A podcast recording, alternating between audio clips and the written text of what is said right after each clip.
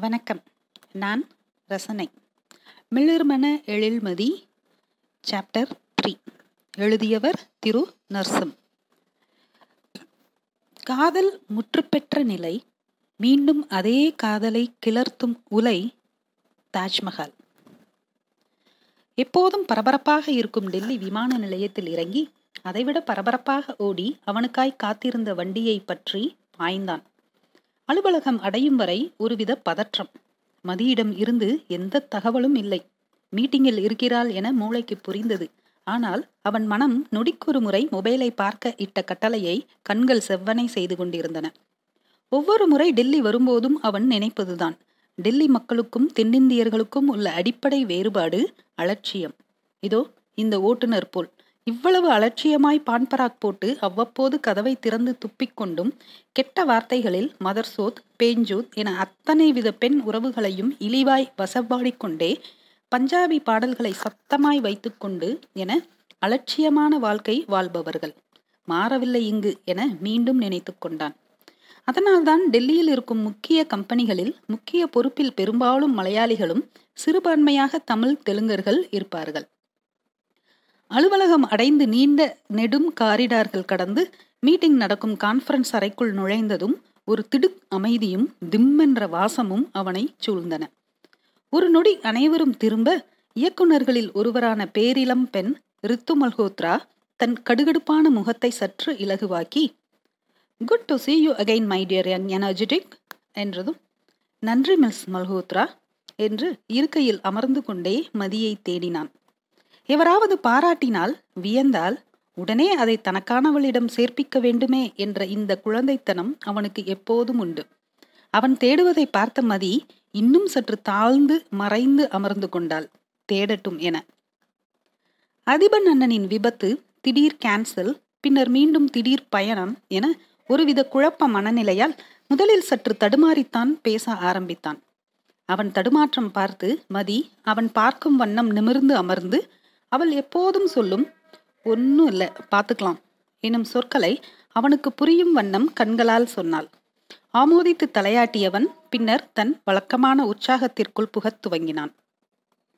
இந்த மோசமான சூழலில் நம்முடைய இவ்வளவு பெரிய நிறுவனம் செய்ய வேண்டியது என என்னை கேட்டால் ஒன்று முன்பை விடவும் அதிக ஆக்ரோஷமாக இறங்க வேண்டும்.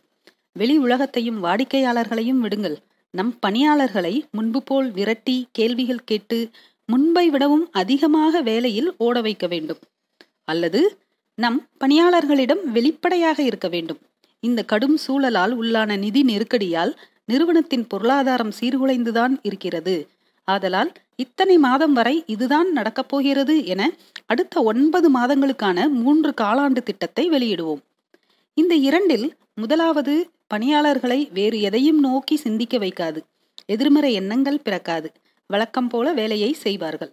அல்லது இரண்டாவது எனில் அதற்கேற்ப அவர்களின் மனநிலை அமைத்துக் கொள்வார்கள். நாம் இப்போது அவர்களை இருளில் வைத்திருக்கிறோம் என மிக தெளிவாக உணர வைத்தான். ஆமோதித்த இயக்குநர்கள் இந்த சூழலை சமாளிக்கும் விதமாய் என்ன வேண்டுமானாலும் செய்து கொள் அதிகாரம் கொடுக்கிறோம் என ஒருமனதாக சொல்ல அத்தனை பேரின் கைத்தட்டல்களிலும் மதியின் கைத்தட்டல் அவ்வளவு தனியாகவும் தெளிவாகவும் கேட்டது எழில் செலியனுக்கு மீட்டிங் முடிந்ததும் அருண்குப்தா முதல் ஆளாக வந்து கை கொடுத்தான். அவன் அன்று காலையில் அசத்தி இருந்ததாக நினைத்திருந்தான். அதை தகர்த்திருந்தான் செழியன். அதனால்தான் அந்த ஆழ்மன வெறுப்பின் கைகுலுக்கல் ஷார்ப் எயிட் அட் காக்டைல் என கம்பெனியின் ஜலதரங்க பிரியர் அமித் ஜெயின் அறிவிக்க அறைகள் நோக்கி அனைவரும் நகர்ந்தனர். பாஸ் வழக்கம் போல கலக்கல். சொன்ன மதி நீட்டிய கையை அப்படியே இழுத்து அழுத்தமாக கைக்குலுக்கினான் செலியன் தேங்க்ஸ் மதி. இன்னைக்கு நீ மட்டும் இல்லைனா? இல்லைனா உனக்கு பதில் நான் கொடுத்துருப்பேன் ப்ரெசன்டேஷன் சிம்பிள் எதே? சிரித்து தோல் குலுக்கினாள். அட பாவி என்று சிரித்தான். அப்புறம் என்ன? காலையில் வாடான்னா ஆஸ்பத்திரியில் உட்காந்துக்கிட்டு வரலை அது இதுன்னு. இப்படி ஆயிடுச்சுன்னு என்கிட்ட ஒரு அஞ்சு நிமிஷம் பேசி இருந்தா காலையிலேயே ஒரு முடிவுக்கு வந்து இன்னும் ஈஸியாக சுச்சுவேஷன் ஹேண்டில் பண்ணியிருக்கலாமே. மிஸ்டர் பர்ஃபெக்ட்னு நினச்சிட்டு இருக்கிற இடியட் அவளை நோக்கி போதும் என்பது போல் கையை காட்டி நைட் பார்ட்டி முடிச்சுட்டு ரூமுக்கு? என இழுக்க இரண்டு விரல்களையும் கத்தரி போல் விரித்து கட் செய்வது போல் செய்கை காட்டினாள். செலியன் சிரிக்க கெட் லாஸ்ட் ஆல்ரெடி உனக்குள் தொலைந்தேன். பர்றா கவிதை. இன்னும் Petra want to get lost in you இது கரெக்டாக பொருந்தும்ல? என கண்ணடித்தான். இரவு எட்டு மணி. மதி வெள்ளை நிற காட்டன் ஷர்ட்டும் டெனிம் ப்ளூ ஜீன்ஸுமாக அலட்சிய அட்டகாசத்தில் மிளிர்ந்தாள். மேகியை கிண்டி வைத்தது போன்ற முடியை அப்படியே விட்டிருந்தாள். மிக மெலிதாய் கண்மை தீட்டியிருந்தாள். அதைவிடவும் மெலிதாய் கொலுசு அணிவாள் இன்று ஜீன்ஸ் என்பதால் கலட்டி வைத்திருந்தாள். மென் மெலிதுகளின் ரசிகை அவள். செளியன் வழக்கம் போல கருப்பு சட்டையில் கையை மடித்து பட்டன் போட்ட ரோலிங் ஸ்லீவ்ஸுமாக வந்தான். உன்னை யாரா கருப்பு போட சொன்னது? மதி அவனை அருகில் இழுத்து கேட்க பெருமையாக உணர்ந்தான். நன்றாக இருந்தால் மட்டுமே அந்த கோபம் வரும் அவளுக்கு. இருவரும் பார்ட்டி நடக்கும் இடத்தை அடைந்தார்கள். அந்த நட்சத்திர ஹோட்டலில் ஒரு தளம் குடிகாரர்களின் கூடலில் ஜொலித்தது. கையில் கிளாஸை மிக நளினமாக பற்றி கொண்டு செலியனிடம் I like that line Sesian either be aggressive or be transparent good one thank you Mrs Malhotra it's Lee Selian not C என சிரித்தான். அவுட் ஆஃப் ஃபோக்கஸில் மதி ஓஹோ என்றார் நாகரிகமாய் மல்ஹோத்ராவிடம் நகர்ந்து மதியிடம் ஓடினான். டாய் கிளவிடாவ சை சிரித்தாள். ஐய ஒரு கிரேக்க மூக்கி என் கூட இருக்கும்போது எனக்கு எதுக்கு கிளவியும் கிளவியும்? சரி டோன்ட் ஓவர் போட் அளவா குடி. நாளைக்கு ஆறு மணிக்கு ஃப்ளைட் நீ மட்டும்தான் பிளான்லாம் மாற்றுவியா ஃப்ளைட்லாம் கேன்சல் பண்ணுவியா? நாங்களும் தான். வாட் எஸ் நாளைக்கு நம்ம ஊருக்கு போகலை. விளையாடாத செலி கரெக்டாக சொல்லு என்ன செய்ய போகிற சொல்லணுமா? செய்யணுமா? தூ எத்தனை ரவுண்டராக அடித்தா கிறுக்கு பயலே. பார்க்க இவ்வளோ டீசெண்டாக உயரமாக ஒய்யாரமாக தபுக்கு பொண்ணு மாதிரி இருந்துட்டு வாயை திறந்தா இப்படி கழுவி கழுவி ஊத்துறியே. எப்படி இப்படி? நீ மட்டும் ஆள் பார்க்க இப்படி இருந்துட்டு கோவம் வந்தால் ஊரில் இருக்கிற அத்தனை லாங்குவேஜ் கெட்ட வார்த்தையும் யூஸ் பண்ணுறல்ல அப்படிதான். பார்க்க இப்படி நீயே எப்படி? சொல்ல ஆல்ரெடி ஏறிடுச்சு உனக்கு. சொன்னால் இன்னும் ஏறிக்கும். சொல்லிவிட்டு தட் தட் என நடந்து போனாள். அதிர்வை ரசித்து கொண்டு நின்றிருந்தான் செழியன். அதிகாலையில் கிளம்பி ஆக்ரா அடைந்து விட்டு இருந்தார்கள் இருவரும். வாகனம் நிறுத்தும் இடத்திலிருந்து நடக்கும்போதே ஒருவித எல்லாம் கலந்த உணர்வு இருவருக்குள்ளும். அதுவே ஒருவித மௌனத்தை ஏற்படுத்தி இருந்தது. சிறிய தெருக்கள் சந்துகள் என கடக்கும்போது சிறுவர் சிறுமிகள் கையில் சின்னஞ்சிறு தாஜ்மஹால் வைத்து விற்று கொண்டிருந்தார்கள்.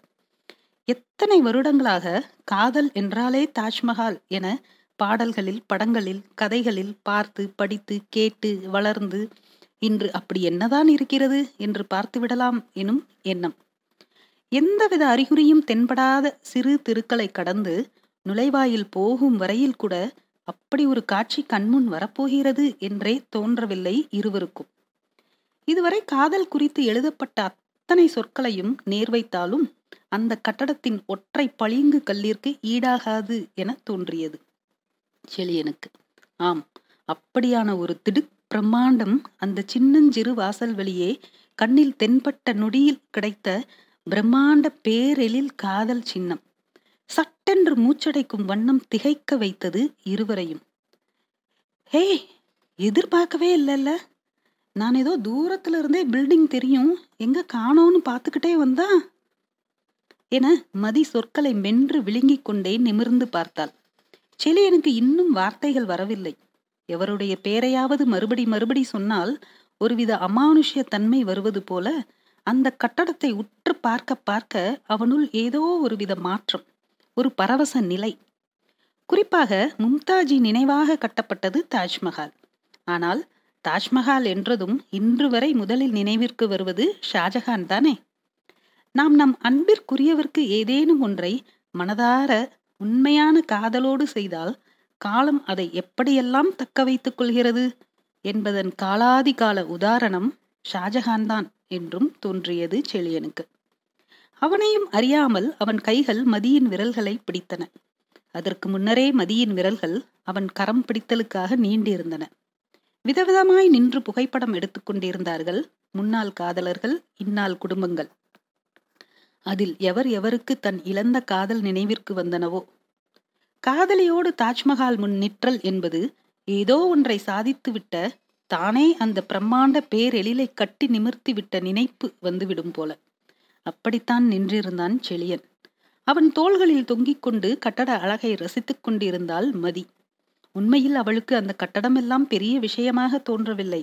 அந்த சூழல் செழியனின் தோல் அந்த நொடி அதை அனுபவிக்கும் மனம் அந்த அமைதியான சூழலில் அவள் முகத்தில் படர்ந்து அமர்ந்து கடந்தது தென்றல். இருவருமே அந்த அழகிய காதல் கட்டடத்தின் முன் தலை நிமிர்த்தி கண்கள் மூடி இறுக அணைத்துக் கொண்டு நின்றிருந்தார்கள். அங்கு சுற்றி கொண்டிருந்த புகைப்பட கலைஞன் அதை ரசித்து அவர்களை இடையூறு செய்யாமல் அவர்கள் அப்படி காதல் நிமித்தம் மெய்மறந்து நிற்கும் அற்புத காட்சியை புகைப்படமாக எடுத்துக்கொண்டிருந்தான் தொடரும்.